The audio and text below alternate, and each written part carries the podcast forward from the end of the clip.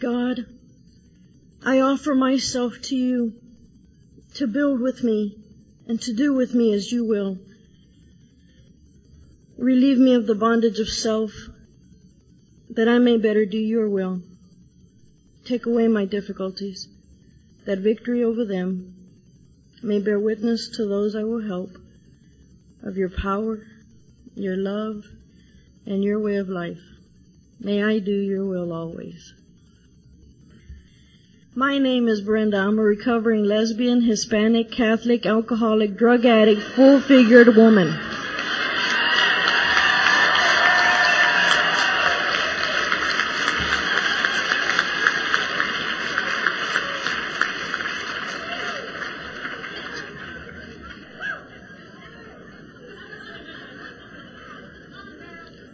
Thank you and good night.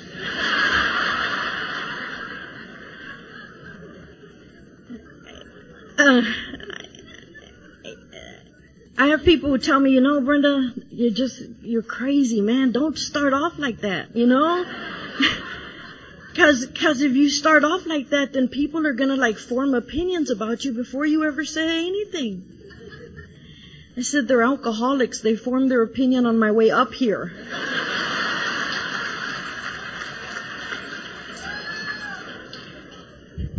You know, and I, and I started not to tell you.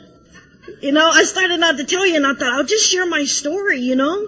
I, I'm just not gonna tell them, you know, and I'll just kind of watch what I share and, but I looked out and I thought, you know, they look like a really bright group. And I thought no matter what I say or leave out or change or whatever, on their own, they will figure out I am Catholic.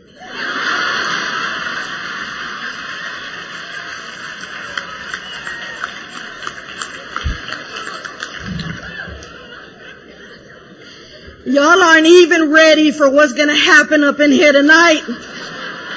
I don't care what time you got up this morning, you're not ready.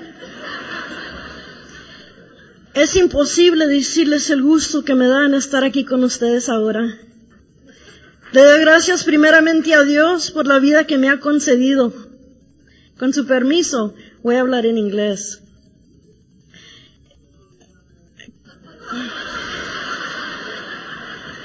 Hey, you know what? This is not audience participation.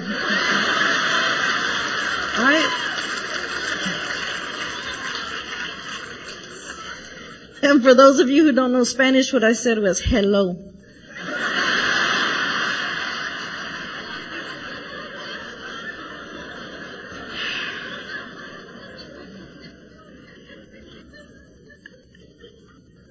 Um, I'm really glad to be here this evening. One, it was just wonderful to get the invitation to come. I feel particularly blessed to be here and be able to share with the other speakers that are that are on, on the conference for this weekend. And I just want you to know that I'm glad I'm on Thursday.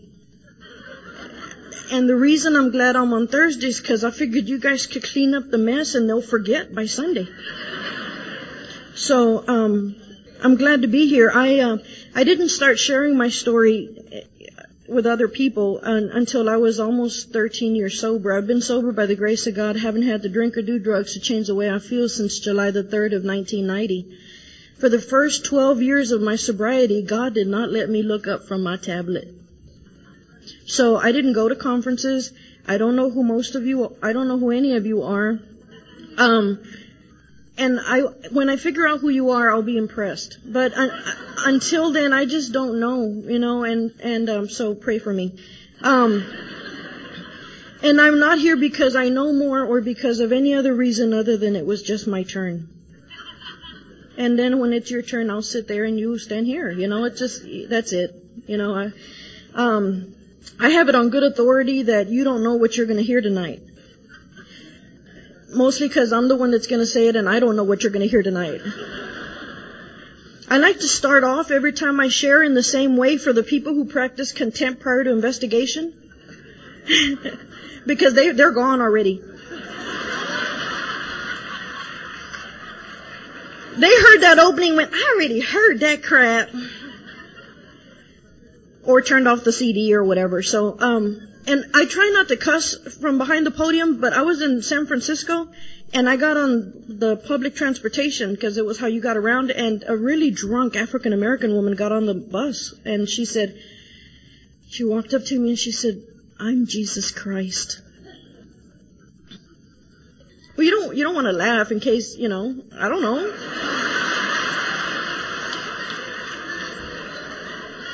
I mean, what do you do? You liar! So I said, it's, it's nice to meet you.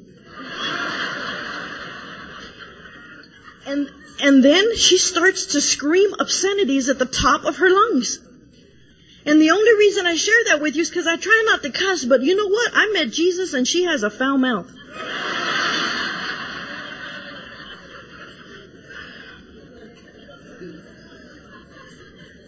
Um, I got a, I, I, I um, get a list of suggestions from people always, whether it's before I share or after I share or while I'm home not sharing or whatever. And they're like, you know, Brenda, don't, you know, be funny. Don't be boring. Be funny. And then I'm like, okay, be funny. And they're like, but don't entertain. That's not why we're here. You know, and it's like, read out of the book. Read out of the book. And I'm like, okay, I'll read out of the book. Don't read out of the book. They can read the book at home, you know, and it's like, so there's no way for me to do all of that. So here's, here's what you're gonna get. Um, I'm going to give you the story that's given to me tonight. If it comes out in any kind of chronological order, we will both be very surprised. You know, it's a difference between the chicken and the pig for a ham and egg breakfast. You know, the chicken is invested. I mean, I'll give an egg or two. The pig is committed.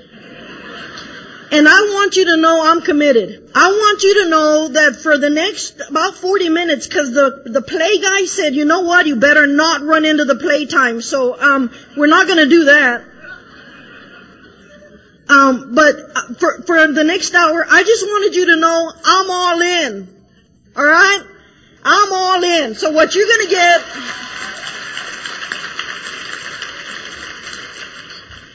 my drunken log is three sentences long.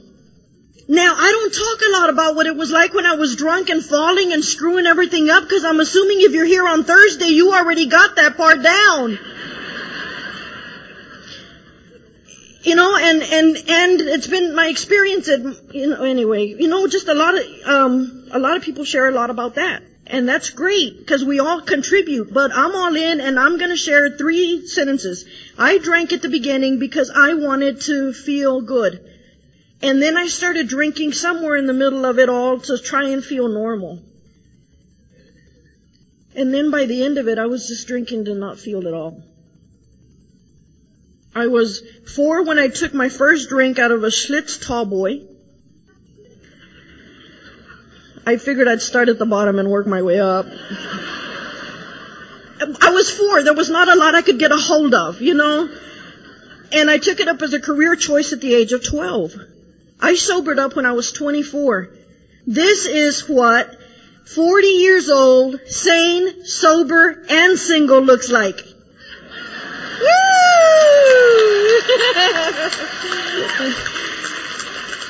And I, I love it because I'm looking at you and some of you are not impressed.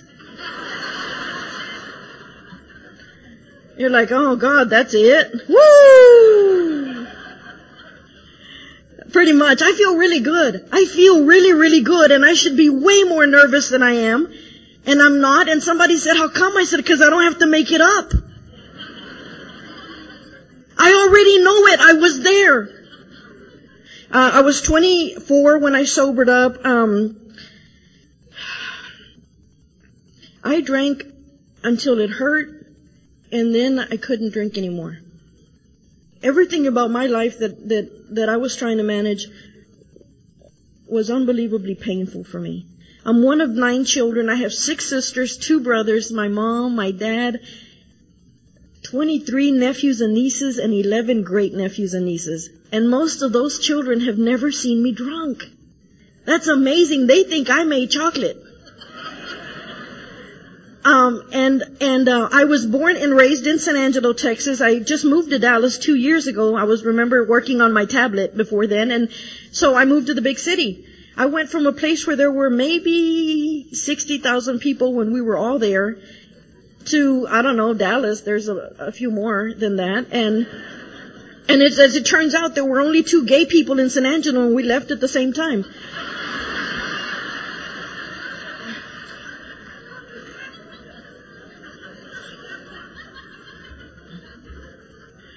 I know they wanted to go out and change the population sign. Woo! Um,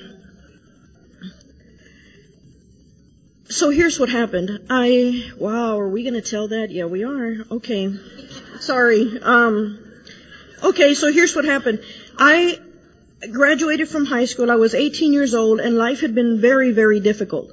I checked out at the age of four. I took a drink. I left. I decided, you know what? It's too hard. Now, tell me, how, how hard does life have to be and what has to happen to you that at the age of four you decide no more?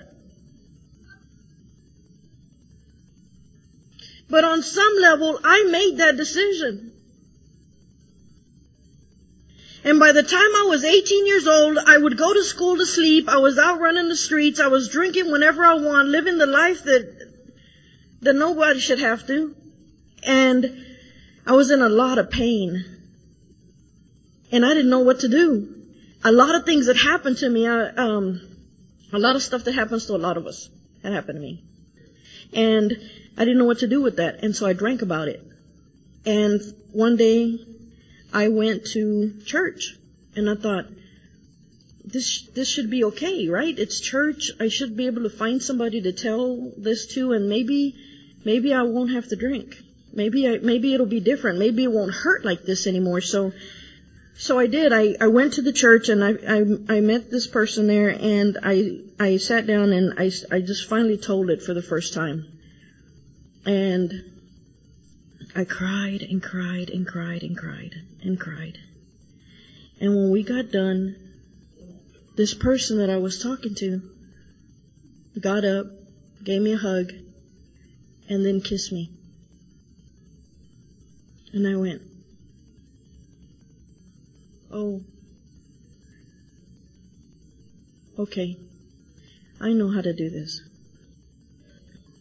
And started having a relationship.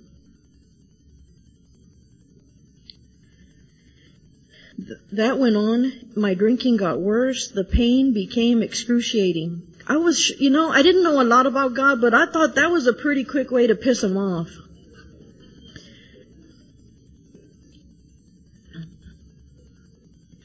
And so I, I'm drinking and I'm drinking to the end. And, and, what happened for me when I was at the end was that I was in San Antonio, Texas, and um, I went up to the 13th floor of some hotel and thought, you know what? I'm just taking a swan dive off the end. You know, I don't want to go out quietly, but I couldn't stay anymore. You know, so I thought that'll make the news. I know I wanted to time it to be sure that they got there in time to cover it. And um, so I went up there, and it turns out there was a pool party going on, and I thought, well, you know, I am going to kill myself, but I do have a little bit of time.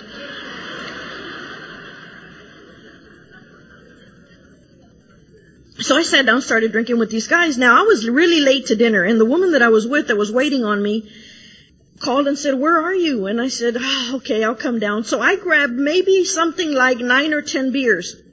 I was on the 13th floor. I'm going down to the fourth floor of the hotel. I get in the elevator. By the time the elevator door opened, I had the door, the, the, the drink that was in my little koozie thing and one more. And a bunch of empty bottles. I was alone in the elevator, okay? That's how I was drinking at the end. And I got down to the bottom of the, the fourth floor where I was and this person looked at me and she goes, I hate who you become when you drink. And finally, from somewhere inside me came this voice that said, I do too. I didn't know that was the last day I was gonna drink. I didn't know that when I put that Michelob Light down on that parking lot that that was the last one I was gonna have, but it was. And I came back to San Angelo and I said, I'm dying, man. I, I said, I have got to go to treatment. I need help. I need help. And I found the treatment place in, in the phone book and I thought this will be okay. And I went in and I sat down and I checked myself in and the woman said, so tell me about your drinking. I said, it's doing well, me not so much. And I started talking to her and then I told her, I said, well, what really happened? The real, the reason that it got really, really bad was because I finally found somebody to talk to about this stuff, and then it got really complicated. And then I had to drink some more, and I told her what happened. I thought, it's treatment. It's okay. So I told her what happened, right? She got up, gave me a hug, told me to sign the papers, and then she kissed me. And I went, oh, I know how to do this.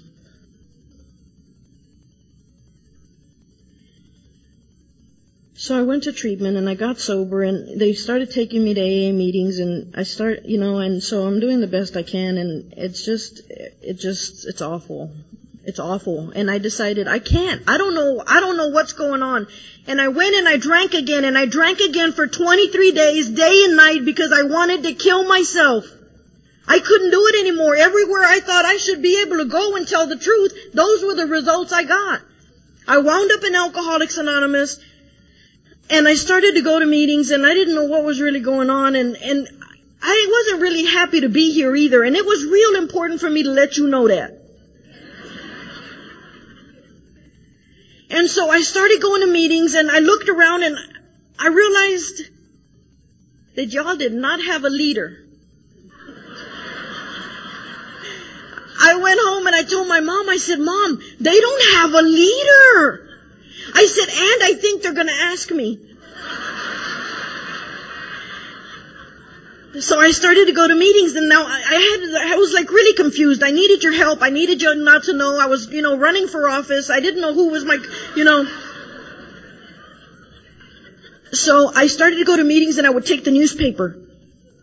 And as soon as the meeting would open, I'd open up the sports page.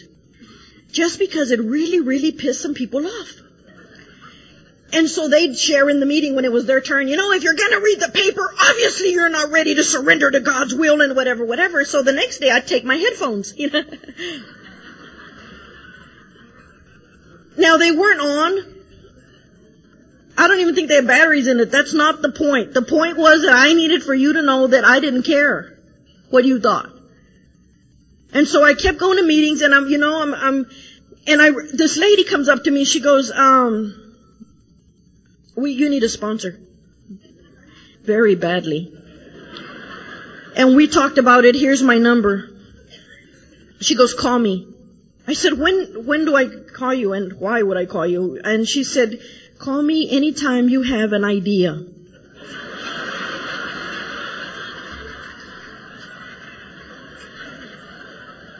Now I was sure I was supposed to be offended, but I wasn't sure how come I was supposed to be offended.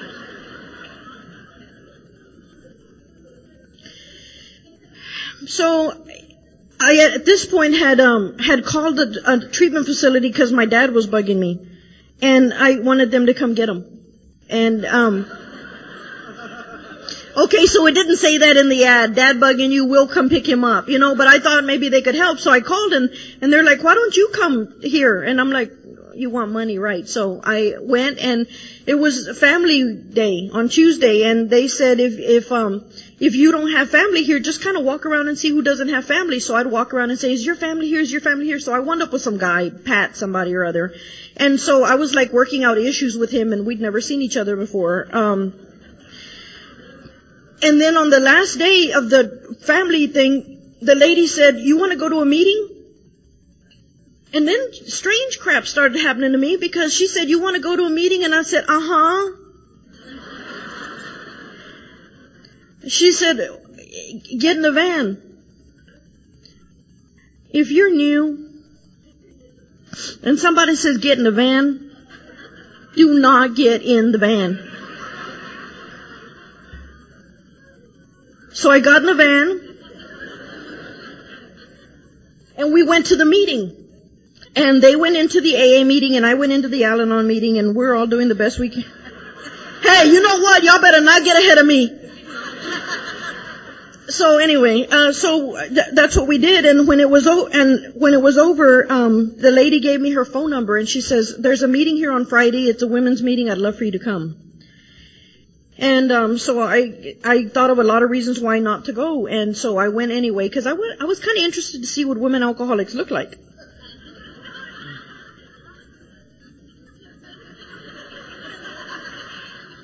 You ever get those points where you say something and it's not supposed to be funny? So I went to the meeting and, um, the lady was there, the one that said, call me when you get an idea. She was there and the van lady was there and, um, when the meeting was over, she came up to me, the little lady with the call me when you have an idea. She said, hi, my name is Pam.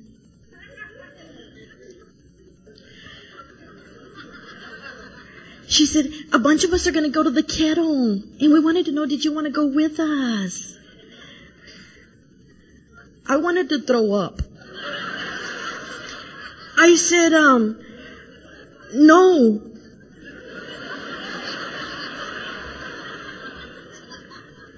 She said, okay, good, get in the van. Hey, but you, okay? I got a steel trap up here, okay? Cause I said to her, you know what? I'm, I got, I have my own car. I'm gonna meet y'all at the kettle. She said, get in the van. And I thought, what the hell happened to hi? My name is Pam. So we went to the kettle. I sit down. We sit down at a long table at the back of the restaurant. I look down the table. I see nothing but 12 white women. Ooh. Kind of a little difficult to blend in. I would tell my friends the image of the Last Supper went woo right across my so I start going to meetings. I'm, I, um, you know, I'm trying to like not let you help me and, you know, and I have Pam's number and all this other crap and, and this woman comes up to me. She says, um, come here. She said, the meeting's over. Why don't you pick up all of the ashtrays, empty out the, tr- in the trash can and then we're going to clean those up.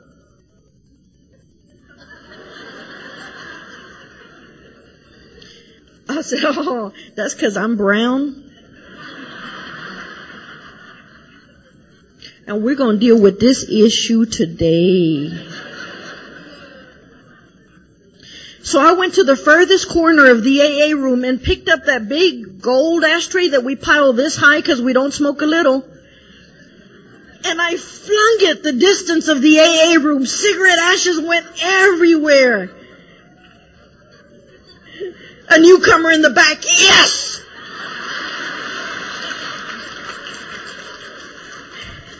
She says, come here. I thought, I'm, you know what? I've been looking for somebody's butt to whoop. I, I'm on my way. And I walked over there and I got this close to her face. I said, you need something? She said, yeah, we're not going to start you off with ashtrays. She said, why don't you pick up the styrofoam coffee cups? I felt like I had been demoted.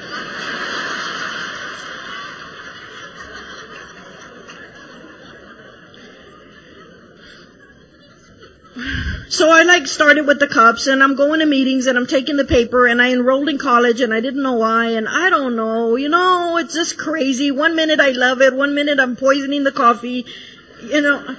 I don't know. I don't know what's going on. I don't know what I feel. I don't know what I want. I do not want what you have unless you're driving something really nice and then we could talk you know, and, and people were trying to help me and I was trying not to let them, you know, and there was this guy named Pat there and he had two years and he's, you know, one day I had like 30 days and I said, Pat, I said, there's something wrong with me, man. I said, I've been here for like 30 days and I know about the stuff they're talking about and I want to drink really, really bad. And he says, I know exactly where you are. I have been there. And if you don't want to drink, what you need to do is you need to sleep with me. I didn't say he was bright. I said he was in recovery.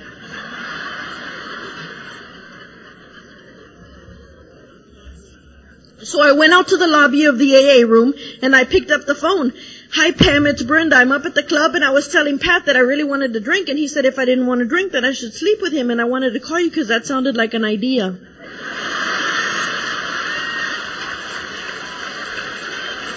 Mm-hmm. Mm-hmm. Yeah. Uh, yeah. Yeah. Okay. Okay. It's for you.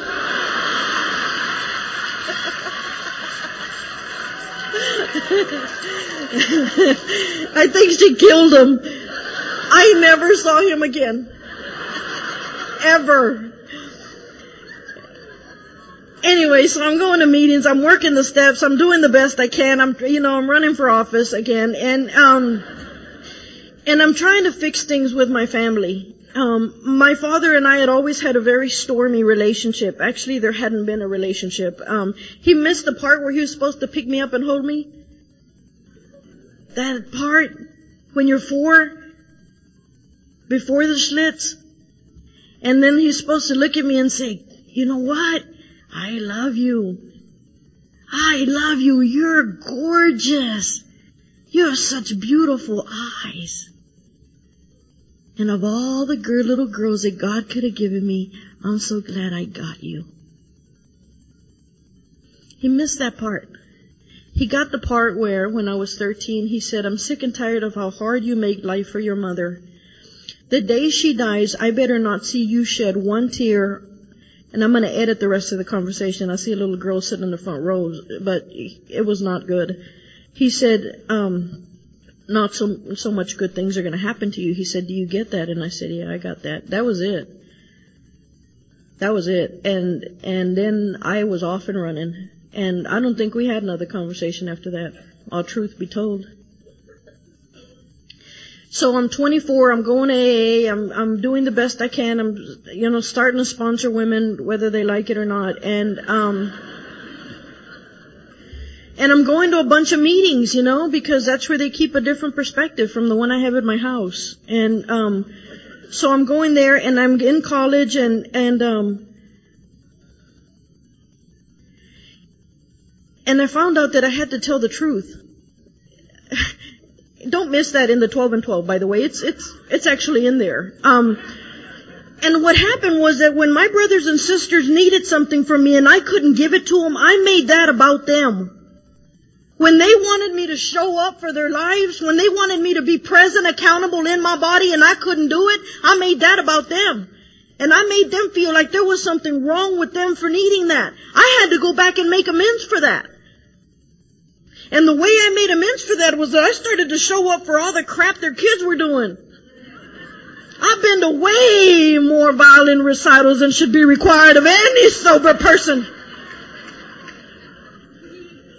You know, I went to like the little Olympics, the special Olympics. I'd make banners. I'd run along the street, and they're like, "She's not so. She's she's not drinking, right?" You know, my nephew when he got his license at the DMV, when he came back, I had pom poms and a cowbell, and he's like, "Oh my god." I just thought it was a big deal, so.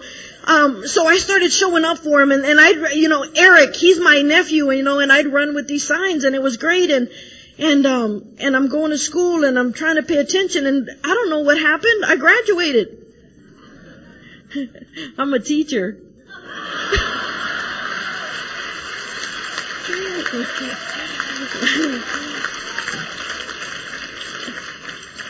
I've been teaching sixth grade for 10 years. Why? Because that's how old I was when I started drinking. Those kids need some help. We'll get to that in a minute. So, I'm showing up for all their crap. The morning of graduation, the morning I graduated from college, I went on a job interview. And the guy says to me, okay, you graduated high school in 1980 and you started college, what the, I graduated in 84 and you started college in 90. What were you doing those six years? I looked at him and I said, you know what? I was busy. I got the job there was this guy, he wasn't real happy about that. You know, he's like, you know, the only reason they gave you the job is because you're a woman and you're Hispanic. I said, it's about time it paid off.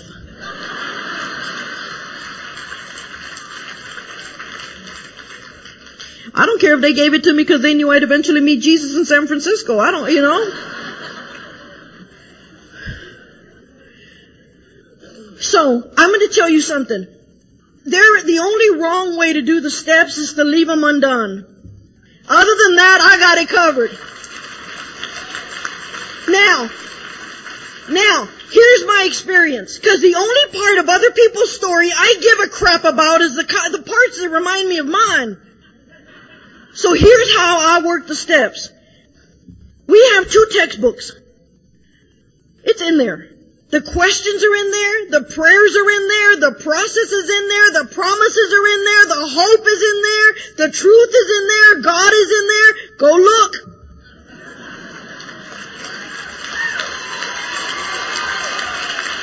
Oh, see, I, I done, I done untucked my shirt. It's finna get good now. You gotta go. I was just finna get to the good part. That's alright. Buy the tape. I'll see you. Um, so, so here's how I work the steps. I get the book and I answer all the questions. I go in order. I read it. I read it with my sponsor. My sponsor reads it to me. We talk about what it says. More importantly, we talk about what it doesn't say. And, and, and we just work the steps that way. I try and tell the truth. I try and, sh- and be the sober woman I want to be. Because the rest of the time that I get to share with you, which is about 20 or 25 minutes, I want to talk about what it's like. I've been sober for 16 years.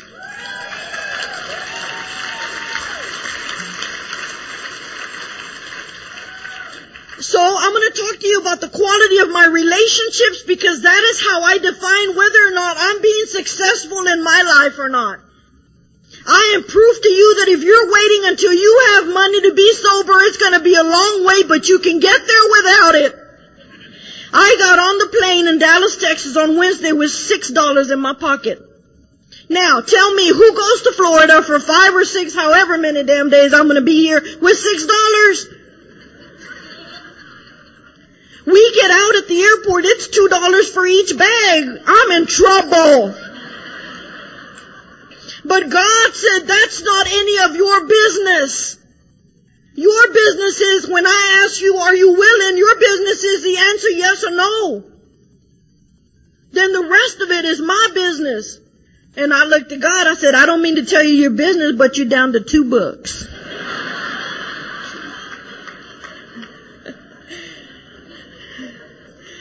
I'm here to tell you, you don't have to drive a nice car. I read the books. It's not in there. You don't have to be the most popular person, and I want you to know why I came to Florida. I came to Florida for those of you sitting on the fringes of Alcoholics Anonymous thinking this is place is not for you. I came all the way over here for those of you who feel left out. If you feel not good enough, if you feel like there's not a seat, I'm going to tell you not only is there a seat, it's the one right next to mine. Come on! Come on in, the water's fine. Try it, try it, work the steps, answer the questions. If your life sucks, I'll help you get a drink. I'll help you. But the truth is, is that everything I ever wanted, I have here. And I'm the kind of person that would really stand at the corner right over here and say, you know what, there's nothing here. It's not worth it, go home. Um, but this is what happened. I told God, you know, I put, I've made a list. I'm in charge of my finances, where I live, and my relationships. God is in charge of Ethiopia, the cure of cancer, and world hunger. Upon review,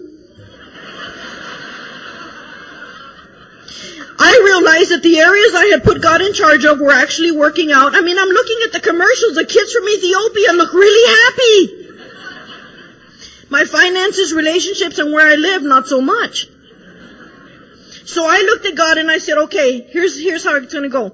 I'm gonna go ahead and turn these things over to you.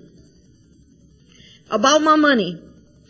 I'm gonna turn that over to you. If you mess it up, I'm gonna take it back. Now, I'm about four months behind on everything and I don't actually have any money for you to start with. However, I will be praying for your success.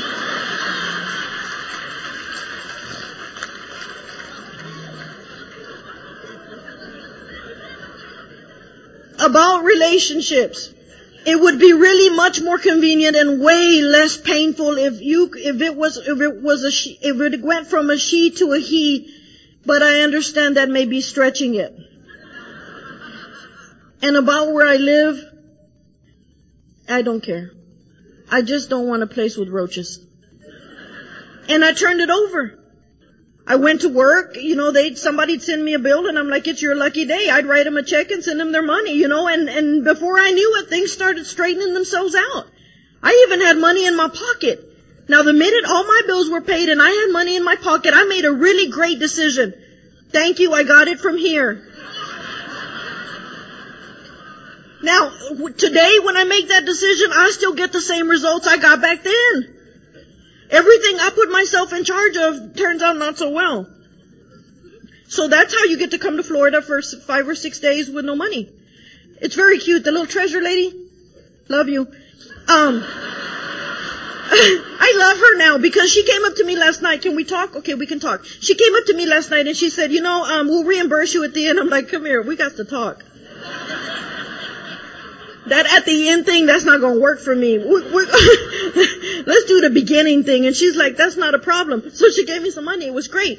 Um, for expenses, which I'm going to have, as it turns out, because I didn't bring any t-shirts. I didn't bring any t-shirts. I own 4,000 t-shirts. They're all in Dallas. So I thought, okay, first item of business, just to walk, not walk around naked tomorrow, I'm gonna buy a t-shirt. So I go up to the lady over here at the table and I gave her my money. She's like, okay, good. She takes my money, gives me the change and says, we don't have the shirts. Come back later. So if you see me tomorrow and I'm not wearing one, you know what happened. I'm just telling you, all the stress out of life is gone. This is the easier, softer way. You know, I, I came to believe that a power greater than myself, based on my experience, I turned my crap over and it worked out. Then I made a decision that I had once followed with action. What kind of action? Well, I started sponsoring women's. I take meetings to institutions even when I didn't feel good. I read the literature. Do not wait until you feel good. Just go. Just go. And I did, I started to do that. I followed my decision. I turned my will and my life over to God and then I pretended like that was a good decision. And I started to act like I believe I'd made the right choice, even though my alcoholic mind would tell me every night, oh my God, have you messed up now? You know, my mind is not on my side. Woo! It does not wish to relinquish control. You know, so like even now, I'm sober, through and through sober. I will wake up in the morning and my alcoholic with the other members of the committee have been up drafting memos. I wake up, they've already decided, you know what, it's just not worth it. You're, I mean, if you haven't amounted to anything now, you really don't have a choice. It's not, it's not gonna work out and, and why get up? You're gonna die anyway. Um, and nothing's happened so far. Nothing. So, anyway, I'm like going to school. I, it's graduation morning. I got the job. It's gradu- I go that night in my cap and gown and I look up into the stadium filled of people and there's my nephews and nieces and my brothers and sisters. And they're holding up sign that says, she's our aunt. Yeah.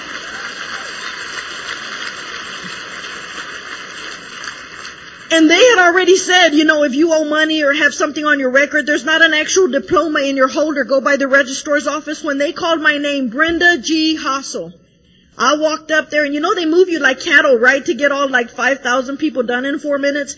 No, uh, I said, hold up. We're going to check this right now. So I looked and there it was. I was the first of nine children in my family to graduate. The only one that got to go to college. And I understand that the only reason I got to go to college is because my older brothers and sisters took their place in my family and made that possible. I got to see things that I would have never gotten a chance to see because those men and those women let me stand on their shoulders. So when I graduated, I had copies of my degree made for all of them. um, so I graduated and I looked up into the stands where my father was. And for the first time in my life, I saw something there besides disappointment. He said, Whoo! That made all the coffee cups worth it. So I go and I start school. I get done with my first week of school. I'm teaching sixth grade hormone build, as I like to call it. Because those kids won't bring their supplies, but they bring their hormones every day. And the Friday after the first week of school, my sister called and I thought that's pretty cool. She's calling to tell me congratulations on going to work for a whole week. Woohoo! And um so I picked up the phone and it was her and she said, Brenda, I was gonna call to tell you that we just took dad to the doctor and they found out he's got cancer and he's having surgery next week and you have to come over here to his house. And I hung up the phone and I started to cry in the office. I started to cry because I was sober and I didn't want to go.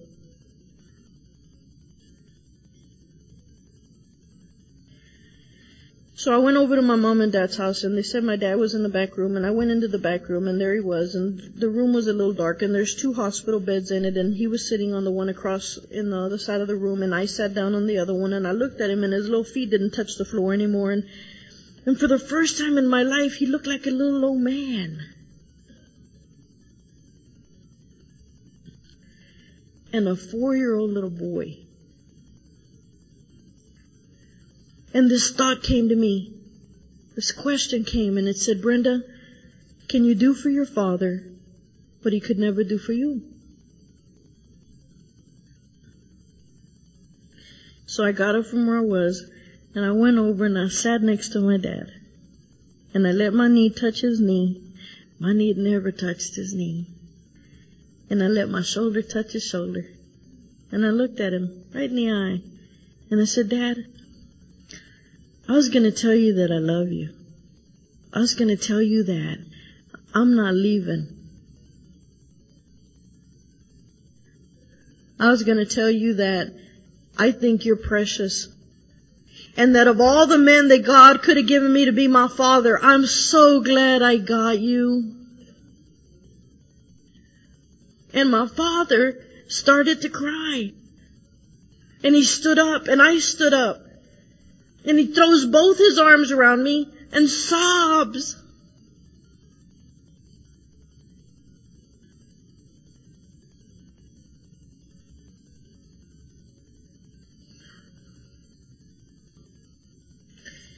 So he started his treatment and we went and, you know, my father had never seen a DVD player and I thought, what a way to take chemo, you know, throw in a movie and let's go, you know, and it was great and I'd go when I could and when I couldn't go, I'd go to a meeting and I'd tell him I can't go. I'm sober and I can't go. Help me. Those are the two most profound words I have ever said in Alcoholics Anonymous. Help me. I don't know how. I don't know how to be a sister to my sisters. I don't know how to be a good daughter. I don't know how to be a good aunt. I don't know how to care about you more than I care about me. Help me. My father, um, in order, Brenda, in order, I can't help it. Um, so I spent the first, the next 14 years of my sobriety taking care of my mom and dad. I'm the oldest one in my family that's not married and the responsibility for that lies with me. And it has been my greatest, greatest experience of God. I tell you what, I have grown up to be an educator. I have grown up to be a productive member of this society, a member in good standing of Alcoholics Anonymous, a world-class aunt, I have grown up to be a lot of things, but the greatest thing that's happened to me since I've been sober is that I have finally turned out to be the daughter that my mother and father deserved.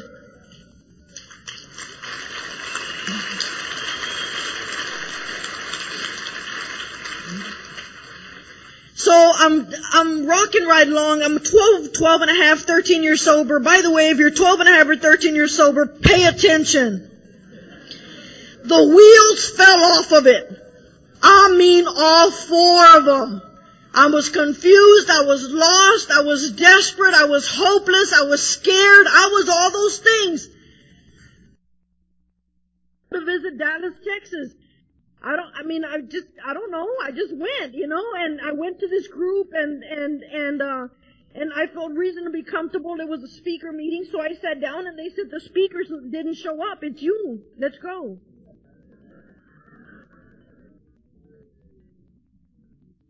And so I went up there to the podium. I said, I'm Brenda and it's, it's bad.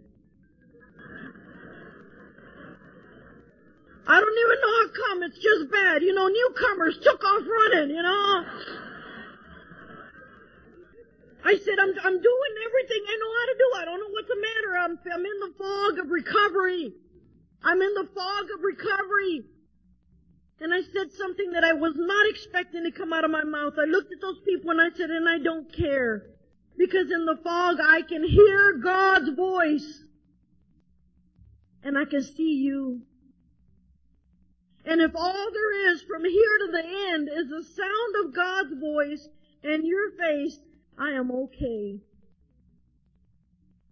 And I got up the next, I went to sleep that night, got up the next morning with a set of directions. I am not kidding. It came to me in my sleep. I got up and I wrote those son of a guns down. First thing on the list, tell your mom and dad that you're gay.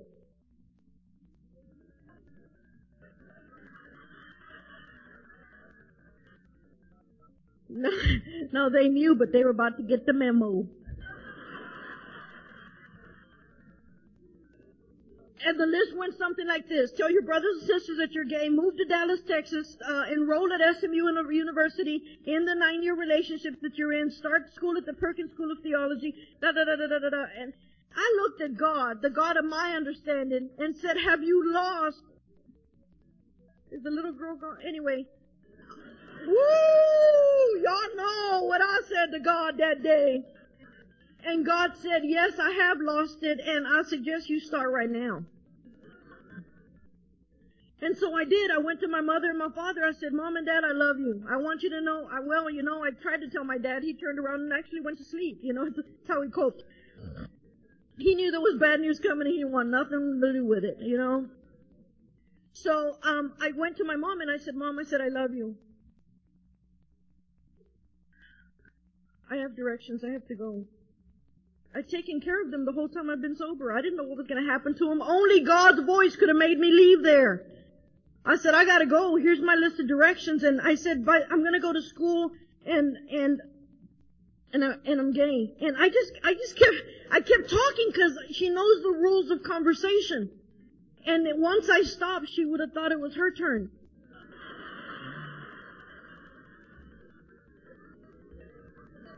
So I just went on and kept talking and kept talking and then she looks at me and she goes, Brenda, she said, there is absolutely no doubt in my mind that this is exactly what God wants for you to do. I want you to know that not only, she goes, I love you more than I love my other kids. And I love you more than that because you're gay. There's room in God's world for everybody. Not only do you go with my support, she said, not only do you have my support, you go with my blessing. I said, Mom, about Dad? She said, I got him. So then I went and I talked to my brothers and sisters whom I love. Whom I love and I said, I gotta go. I'm gonna miss you. And they cried. They cried because I'd been sober and I'd been present and I'd helped them with their children. And they said, you have sacrificed your whole life for our kid. Go. We'll miss you. And I left and it broke my heart. I go to Dallas. I spoke at the conference. I was 13 years sober now.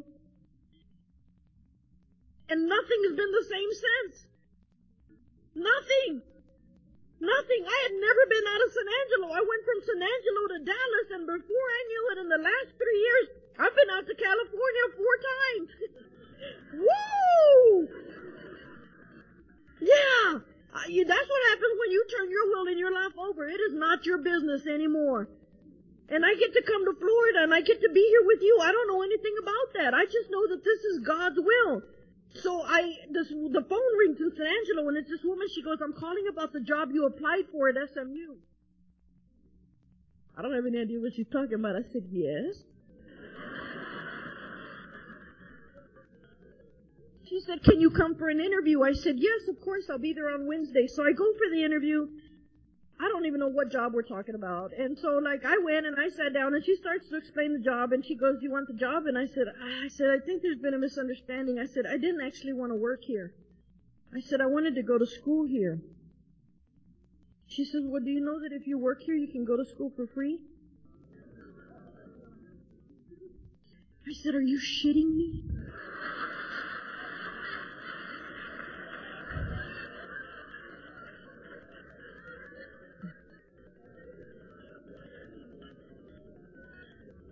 Which is, I guess, not the thing to say at Southern Methodist University. She goes, she said, no, I'm not doing what you just said. So I enrolled at the Perkins School of Theology to get my Master's of Divinity and I start working there and I start going to school. And I told the people at Perkins, I don't care if you know that I'm gay because my mama knows and it's alright with her. You know, I didn't tell, I didn't tell my mother the truth to come hide from you in Florida. I didn't tell my mama the truth to go hide from those people at SMU. There's a friend of mine who gave me a card that said, Brenda, when they ask you what it is that you have come to do in this world, you tell them you have come to live out loud.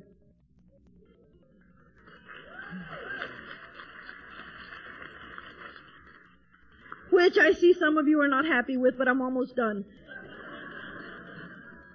So I moved to Dallas. I start going to school. Well, you know, the word got out to the people I'm working for. They put me on a prayer list. It didn't work and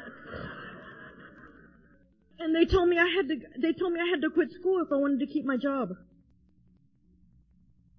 God, broke my heart. Broke my heart because all I've ever wanted to do was be ordained. And the only reason, I don't want a church, I don't need a church. The only reason I've always wanted to be ordained is because I want everything about my life to say, God is my first conversation. So I had to drop out of school and I'm, I finally just left that job and I told God, I said, I don't know what you want. And he said, I want you to go work for the school district. And I'm like, look, I paid back my karmic debt from Catholic school. I'm not going. So, so I went on like four or five interviews. They loved me. Nobody hired me. I got up and dressed for one more interview and I said, you know what, God, I'm not getting dressed again, buddy. if you want me to work for DISD, you better get your crap worked out because I'm not dressing again. Amen. So I went and I went on this interview and the principal says, I have a music and art position. I said, I don't know anything about music and art. He said, do you want it? I said, I'll take it. So I started working there. I started working there in September. The kids had already started school. I started working there in September and, um, in November, November 4th, my sister called and said, Dad wants you. He's sick. I was on my way to work. I called work. I said, I can't come to work. My father needs me. I turned around, went, packed a bag, and took off to San Angelo. And I went there to be with my dad, and all nine of my brothers and sisters came home.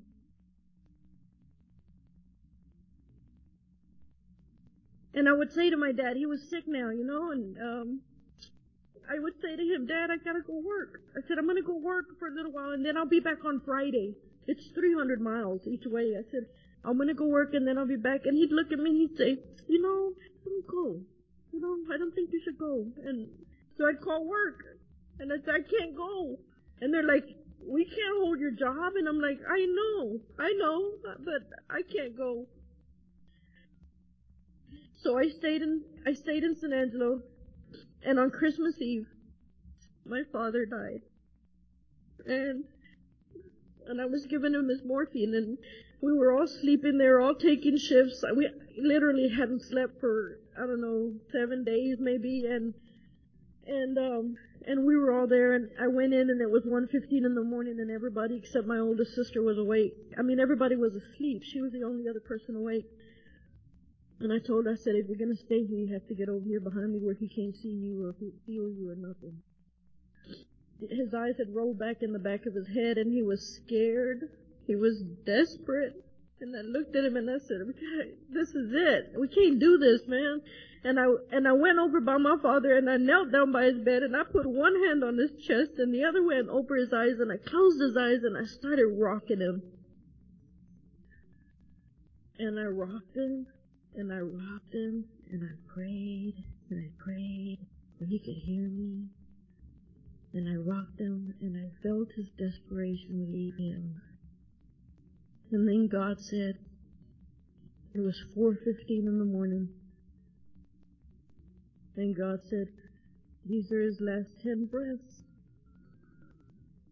And I started to get up to go wake my mother because I thought she'd, I thought she'd want to be there for the last ten breaths.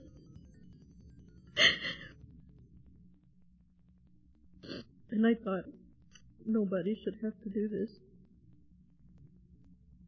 So uh, as he took his last ten breaths, I said each of my brothers and sisters' names, and then he died.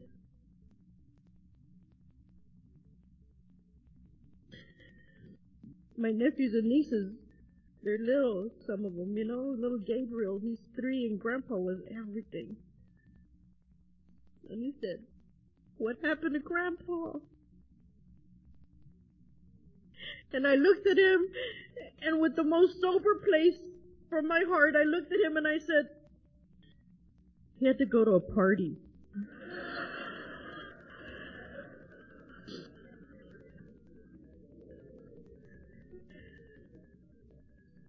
He's like, okay. So we went and we made funeral arrangements and all of that and I sing and I play guitar and I played my guitar and I sang and we did all that stuff and we did all that stuff and, and, um, and we're at the graveside and Gabriel comes over. He says, now, come here. What's with the hole? And I said, we're gonna put the casket down there. The train will come for him. It's, you know, the kids are never gonna get on the subway. Um, I said, the train will come for him. Take him to the party. It's all okay, you know? And so he's like, I don't want to go till the train comes. And I don't know how to do this. So I go to AA one more time and said, help me. And I was talking to my sister, my older sister, a few days after my father died, and we buried him, and she's crying desperately. And I said, what's the matter? She said, I just keep thinking about dad out there in the dark. And I got to tell her what you told me. I said, he's not there. He's not out there anymore. I wouldn't have known how. I get back to Dallas. It's January. School's fixing to start. And they, I have 18 cents in my pocket. I looked at God and I said, God, I have 18 cents in my pocket. Amen. Cause you know, now I've learned enough, just leave it at that, Brenda. You know, he doesn't need your opinion, your editorial, how you feel about that. He don't need no crap, okay? so the phone rings the next day and it's a woman from the payroll office and she said, I have both of your checks here. And I said, there's a misunderstanding. I said, I, I didn't even work. I said, the computer must have just spit them out. I said, I didn't work in November and I didn't work in December. She said, well, you need to come up here then. I don't know. So I'll go up there and I told her, I said, I was with my dad. I was on leave. I don't, you know, and she, she comes back, she goes, these are yours. You both check, one for November, one for December. I said, I don't want to take them because I'm going to have to give them back. And I got 18 cents. She said, the people from your work donated all of their personal days and their vacation days and they donated enough days for you to get two full paychecks worth. That didn't happen because I'm special. That happened because I live in God's world.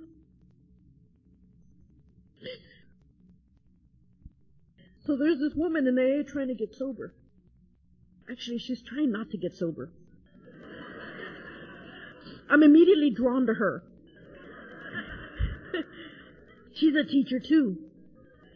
And then she says, there's this woman who's starting a new school and I'd love for you to meet her and I think she can give you a job and all this. And and I knew things were kind of going to the crapper in the other job, and so I'm, I called this woman. I said, "Hi, Catherine, it's Brenda. Nancy said that you might have a job. Anyway, I'm just calling, whatever, whatever." So I get to my other job, and they're not happy because I've been off of work for two months. You know, I just left and never came back, kind of thing. And the principal said, um, "We think it's best that you uh, sign up to be voluntarily displaced." Now, I'm not real bright, but if I don't volunteer, doesn't that kind of defeat the spirit of the thing? He said, we think you should volunteer to be voluntarily displaced. We don't want you to work here anymore. Now I could have taken that personally, but that's not my business. I said, I need to pee. I'll be right back. Okay, so that was a bit more information than he needed, but I left the, I left the room. I picked up the phone. I said, Catherine, it's Brenda. Remember me? I called you a little while ago, like a month or two ago. I said this anyway. That's not important. Did you have a job? She said, yeah. I said, I'll take it. Okay. I walked back in there. I said, I'd like to volunteer to be displaced. I'm here with you on Monday when I get back. I start my new job.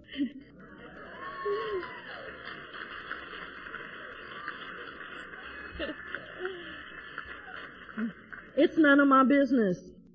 It's not my business. I'm, I started going to Al-Anon two, two years and five months ago.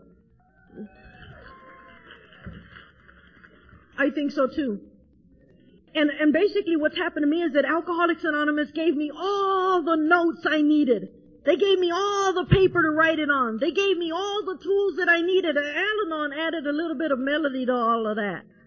Woo! It's pretty now. It's pretty now. I go to Al-Anon and I tell them stuff and they're like, whoo. Now we don't talk about other fellowships so they don't know I'm in AA. That's not the important thing. So they're trying to figure out how I worked out all that crap in two years. So I met this lady there.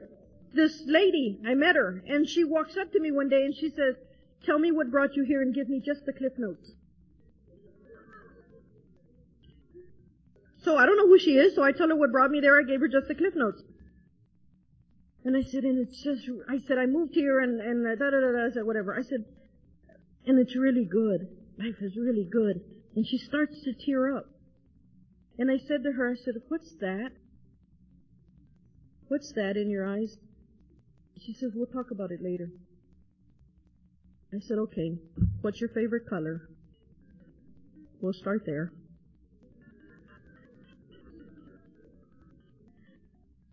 She ignored me. I said, mine's purple. She ignored me. She hit the door, turned around, looked at me. She said, orange. I said, I love orange. So I had lunch with her. And I sit with, like, two Mondays ago or something, I had lunch with her and I sit down and she said, tell me, tell me about you. I don't know anything about this woman. I'm like, go away, you know. I don't, I mean, you know, I don't, so I'm like, okay. So I started talking. I said, I moved here to go to Perkins. I got kicked out because I'm brown or gay or both or whatever, you know, and I said, I just want to go to school and I don't know what I'm going to do and whatever, whatever. And she says, I think you should go to school. And I'm like, duh, you know, I me too. She said, she said, I'll pay for you to go to school. And I'm like, who are you? She says, oh, I got a little art gallery or whatever, whatever. So I asked somebody who she was, and it turns out she's like the biggest art dealer in all of Dallas, Texas. Yeah, what are the chances? So I saw, guess who drove me to the airport when I came here to see you? That woman. Guess who paid the guy four dollars for my bags? I looked at God. I left Dallas with six dollars. I'm like, I'm impressed, you know. I don't know what's gonna happen. But I do know that it's going to happen where God can see me. I am so glad you're here this weekend. If you want what we have, do what we do. If you don't want it, do what you do, and I hope you make it back.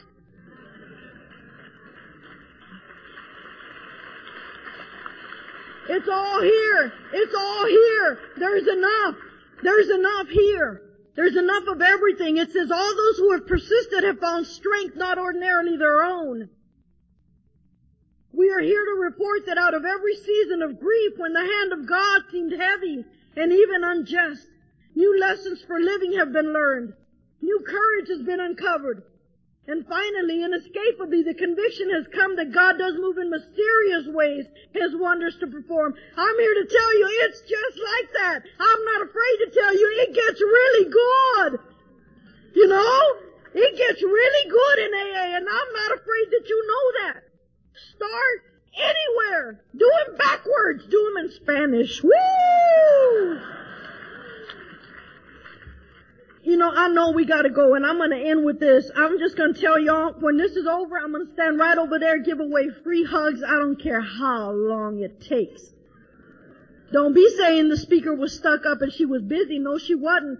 I'm gonna stand right over there till we done. This is what's beautiful. Still more wonderful is the fact that we need not be specially distinguished from our fellows to be useful and profoundly happy. Service gladly rendered. Obligations squarely met. Troubles well accepted. Or solved with God's help. The knowledge that at home or in the world outside, we are partners in a common effort. The well understood fact that in God's world all people are important. The proof that love freely given surely brings a full return. The certainty that we need no longer be square pegs trying to fit in round holes, but that we belong in God's scheme of things. These are the permanent and legitimate satisfactions of right living, for which no amount of pomp and circumstance, no heap of material possession could ever substitute. True ambition is not what we thought it to be. True ambition is a deep desire to live usefully and to walk humbly under the grace of God. And I'm here to tell you I can't vote for all of us. I can't do it for all of us. I can do it for me and I want you to know I'm all in. That's it.